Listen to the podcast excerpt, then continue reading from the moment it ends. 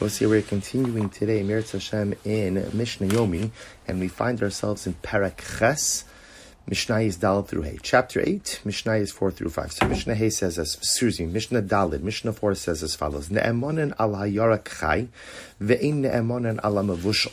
So remember again, going back to the idea of from yesterday's Mishnah, that when is a poor person believed to say that the produce that he has in his possession are Meiser Ani, or is Meiser Ani, and therefore exempt from any other Trumas and Meiser. So the Mishnah says, raw vegetables, it's common to receive raw vegetables as Meiser Ani. So therefore, if a poor person has raw vegetables in his possession and he claims that they're Meiser Ani, we believe him and they don't need to be tithed. However, Ve'ina Eman Nalamavushal but he's not believed regarding cooked vegetables, and this is because, of course, it's it's, it's not it's not common to give meiser ani from cooked vegetables. Ela imkin davar ma'at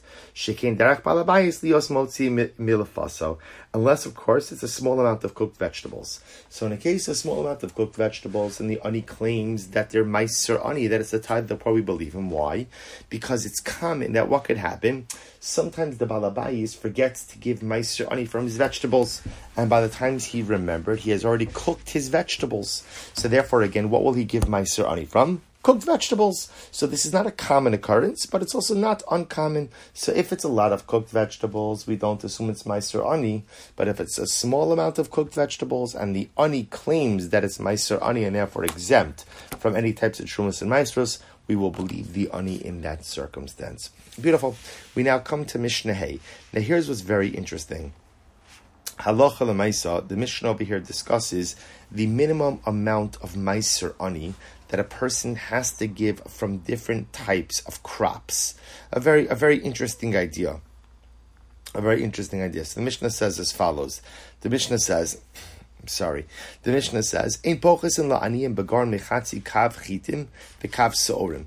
So interestingly enough, so remember just one more piece that the Bartenura highlights over here.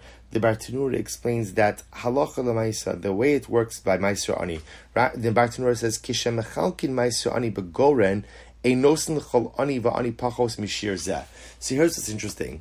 The way it works with Meiser Ani is if you are a pauper, you're showing up to the Goren. Goren is the threshing floor. And it is there at the Goren, at the threshing floor, that the Balabayis is giving the Ani, giving the poor person Meiser Ani. So now the Mishnah is going to discuss when an Ani shows up at the threshing floor, how much do you have to give him for Meiser Ani?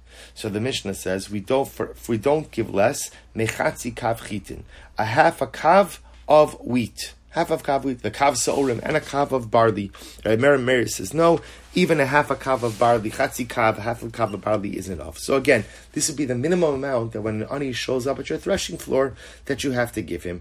Kav v'chetzi kusmin, spelt, you have to give one and a half kav. The kav grogros, and one kav of figs. Grogros are actually dried figs o mona devela, or a mona, also, these are all different amounts of pressed figs. Rabbi Akiva Omer pressed. Rabbi Akiva says you don't have to give a whole mona, rather you only have to give a half a mona. What about when it comes to wine? Chatzi lug yayin. You have to give a half a lug of wine. Rabbi Akiva. Rabbi Akiva says no. The minimum shear, minimum shear for my ani of wine is a revius. Revius, of course, means a quarter of a lug. So the Mishnah goes on. Excuse me. The Mishnah says. Revius Shemen, one has to go ahead and give a quarter of a lug of Shemen, of oil. Rabbi Akiva, Rabbi Akiva says, Shminis, you only have to give an eighth of a lug. Ushar kolaperos, and any other type of produce, Ab Amar Abishol, Kadeshiyim Kareim Vikach Bohen Mezonos Shtei Sudos. This is interesting. When it comes to any other kinds of produce, the halacha is you have to give the ani enough of the particular type of produce that he could sell it and use the proceeds from the sale to go ahead and buy enough food for two meals. It's a really interesting idea. Mishnah helping us to highlight the minimum amount of each type of produce that has to be given for Ma'aser Ani. Okay, everyone. We'll stop over here for today. We'll pick up in Mir tomorrow with Mishnah's Vav through Zayin, wishing everyone a wonderful day.